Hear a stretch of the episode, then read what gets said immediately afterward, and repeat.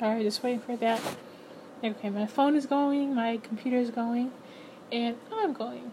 Again, here we have Miss Rush today talking to you about another concept of the classic femininity, and we go we're going to slowly go into the different layers of different femininity. So you um, see us go pod from podcast to podcast, um, you'll see the multifacetedness of just what it means to be feminine. So it's not all just aprons and polka dot dresses and high heels. There's more to it, and I'm glad and thankful that you are with me on this journey to kind of explore a bit more of it. Without further ado, let us continue to see. Again, I have my notes here, so I apologize for being really bad at looking at them when I should be paying attention to you, my audience. But um, I got some other stuff coming up in the works that is uh, slightly unrelated, but I'm excited about.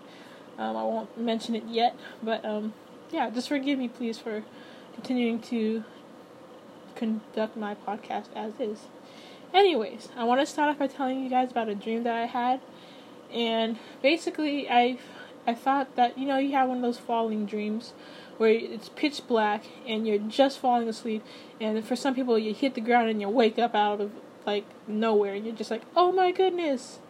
Well, I had one of those dreams, and I did something a little different.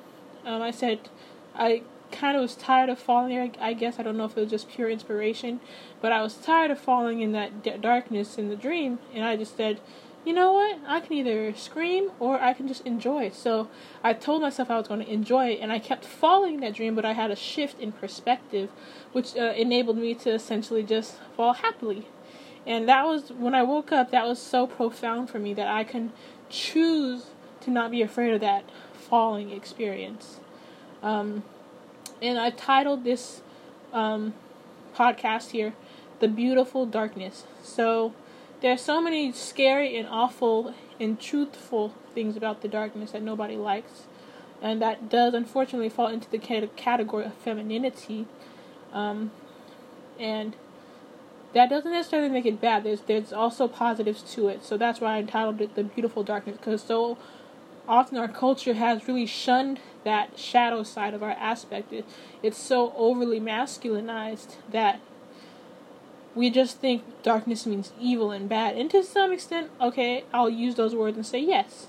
But you have to think deeper than that and look deeper than that and be willing to change your perspective and see again the multifacetedness of what femininity is. It's not just being happy all the time and we're running around trying to please men. By the way, not a feminist by my definition. I just like to throw that out there. I prefer just being, you, mm, for you guys, Miss Rush. um, so yes, I listed a couple of things that you can do to either simulate darkness or have darkness already be around you. For one, you can close your eyes. That's probably the easiest and most immediate that we can do. Another one is having the lights go off or the lights, God forbid, go out in, let's say, a storm or something like that. And the last one that I had that we can't personally manufacture is having nighttime, having the moon show up and the sun go away to the other side of the world and just kind of give some time to literally reflect. Anyways, um, I wanted to ta- say those three cases because um, as I get ready to go through the different points here that I have, I want you to kind of keep in mind how can I assimilate darkness with this situation. Sometimes I like to close my eyes, and that's how I best understand stuff. Um, when I can't, when it's bright outside, and I obviously had no other way. Or I closed all the blinds in my room, and I turn all the lights off, or I go into a dark room, perhaps it's your bathroom, whatever the case may be. Um, but yeah, just stimu- stimulating, uh, stimulating, that's the word, excuse me, simulating darkness um, is just as important once you start to really get into the body awareness of it. But I'll move on because I don't want to go too deep into it. Anyways, um, point number one is that women are made for pain and transformation, such as giving birth. This is a very dark time for women.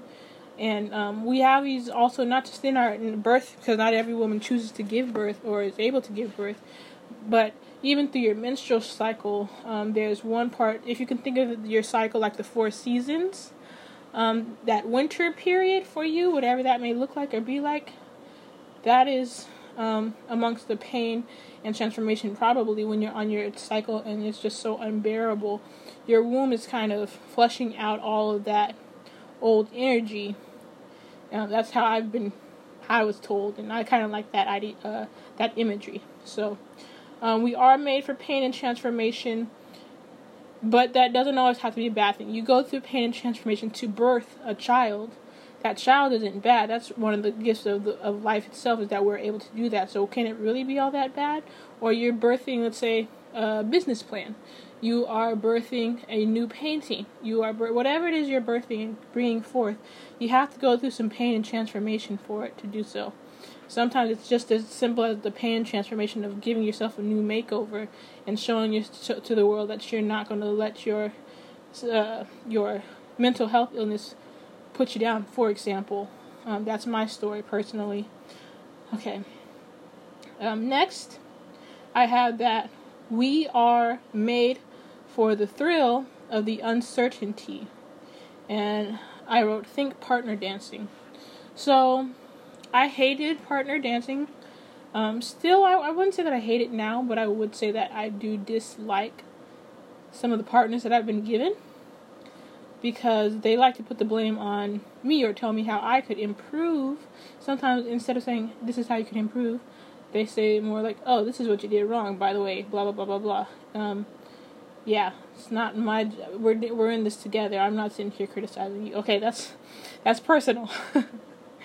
but we are made for the thrill of the uncertainty. When you are in a dance between a man and a woman, if you're a good follower, you don't have to think very much. You just kind of follow. And that's where I say you close your eyes for a moment.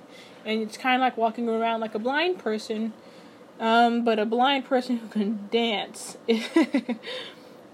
um, so we're always able to kind of look life in the face and say, I have no idea what's coming, but I'm right here like, come at me, bro. Not very feminine to say that, but you know what I mean. Um, okay. I don't I can't think of any more uncertainties. Yeah. Just take the day as it comes. Carpe diem. Seize the day. So that's what that means. Um, another thing that we are made for, and I find this interesting because I didn't realize this was a an aspect of classic femininity because it doesn't seem like it would be after what we've kind of been taught and stuff in culture, but at the same time, it is when you really think about it. For example, uh, what I wrote for point number three is being emotional and a trickster, and I put in parentheses evil, right? They are our game and our birthright. So we should be emotional, but only up to a certain point. I think almost like theatrically emotional. So we should be thinking about how we look and come across to people but at the same time, you know, we get bored. We can play the game a little bit.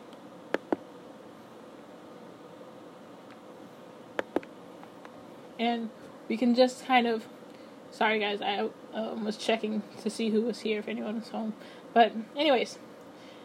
Uh, yeah, it's our birthright. I like back in the old days when women didn't really have to work and they just sat around drinking tea and gossiping about people of course you got you know that you had a few women in there who were just like just wanting to stir the pot as the as the saying goes and so I, I mean when you're really just sitting around doing a lot of nothing it it really does get to you like right now again um, going back to the fact that we're all in quarantine right now um, we are kind of forced almost to really look at ourselves and self reflect and gossip almost about ourselves if, to ourselves, if that makes sense. Basically, we're in our heads too much um, because we have nothing else to do all day.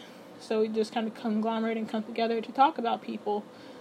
Um, so this is a very feminine trait because if we weren't in our feminine, we'd probably be doing some more working. And this goes for guys too. Guys who are waiting at home during the quarantine, there and they're feminine to a certain extent. Um, we'd rather be working and doing stuff that's how you know that we're in the feminine, or excuse me, in the masculine is when that happens. Um, so it's again, it's not bad. It's just different. Okay, I personally don't like some of it, but yeah. Okay, um, this is where we slowly start to get into the juicier stuff.